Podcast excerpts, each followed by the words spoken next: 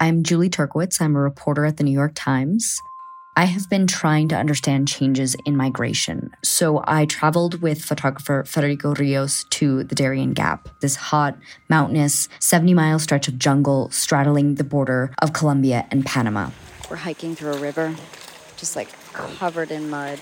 Many used to think that this route was impassable, but thousands have been risking their lives to pass through the Darien, almost all in the hopes of making it to the United States. We spent nine days hiking through the gap and weeks building trust and relationships with migrants, with smugglers, with migration authorities to even be able to do this reporting. We interviewed hundreds of people who have made this journey to try and grasp what's making them go to these lengths to find a new life.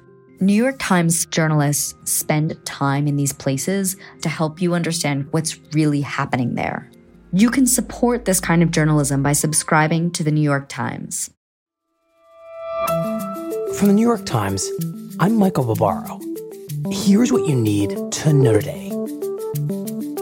Facebook said that its suspension of former President Trump would last at least two years meaning that the earliest he could return to the platform would be January of 2023, about a year before the next presidential election. Last month, Facebook's oversight board ruled that banning Trump indefinitely was inappropriate, prompting the company to announce the two year timeframe. And the Times reports that several of the world's poorest nations, including Argentina, Malaysia, and Botswana, are struggling to obtain COVID 19 vaccines despite experiencing major outbreaks of the virus.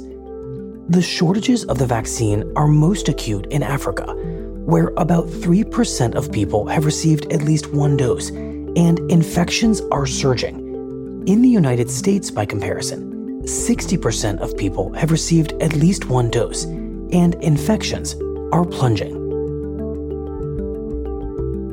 That's it for today. I'm Michael Barbaro. See you tomorrow.